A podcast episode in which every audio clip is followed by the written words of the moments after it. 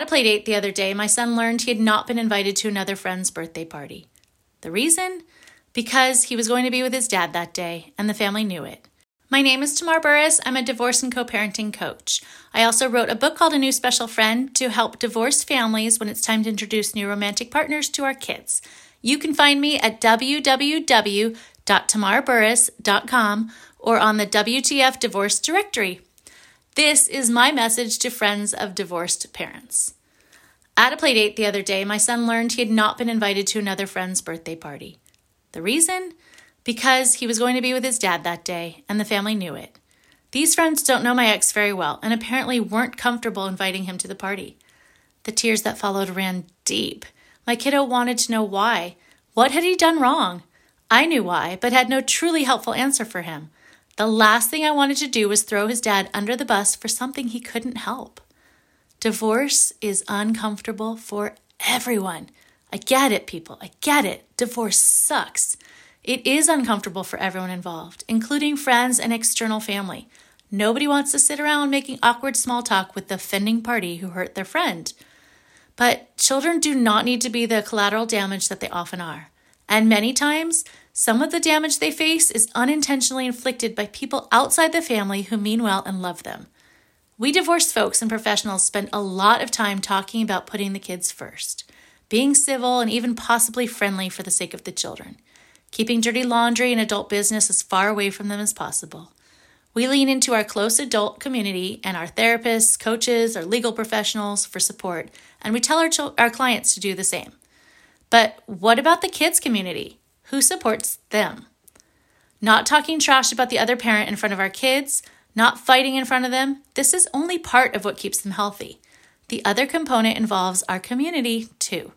It doesn't necessarily take the help of a village to help children feel normal and whole after divorce, but it sure is easier when you have the help of the tribe.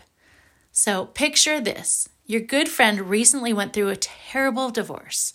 Now, months later, you are at a soccer game, watching your child and theirs happily swarm the ball all over the field.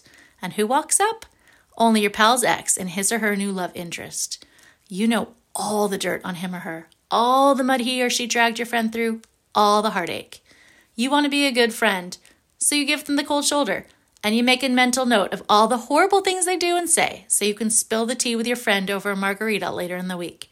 It's the best way to show your support, right? No, wrong. I know you want to protect your divorced friends and show support, but their child is the person who suffers the most in this scenario. And if you truly are a good friend, you won't let your good friend's child suffer. You will say hello and make a little friendly banter with the ex and his or her new partner. You will smile and wave goodbye at the end when the kids see you so that your good friend's kid, and by extension, a child you love, won't feel weird or bad about themselves and their family. You see, when you give frosty glares and silence in solidarity with your pal, their kid witnesses their mom or dad being shunned. They see their parent and their parent's partner being left in the dust. It's important to remember our kids are 50% us and 50% their other parent. So when their parent is cast out, it often makes them feel cast out too. They don't know what they did wrong. Depending on their age, they don't even know what is wrong, but they can sense that something is very, very off and that it has to do with their family.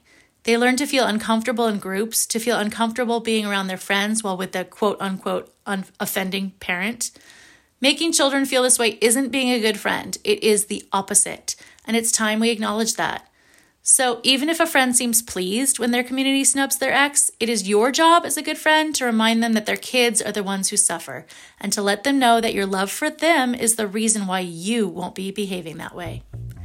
Thank you very much for listening. Again, I'm Tamar Burris. I'm a single mom, I'm a divorce and co parenting coach, and you can find me at www.tamarburris.com.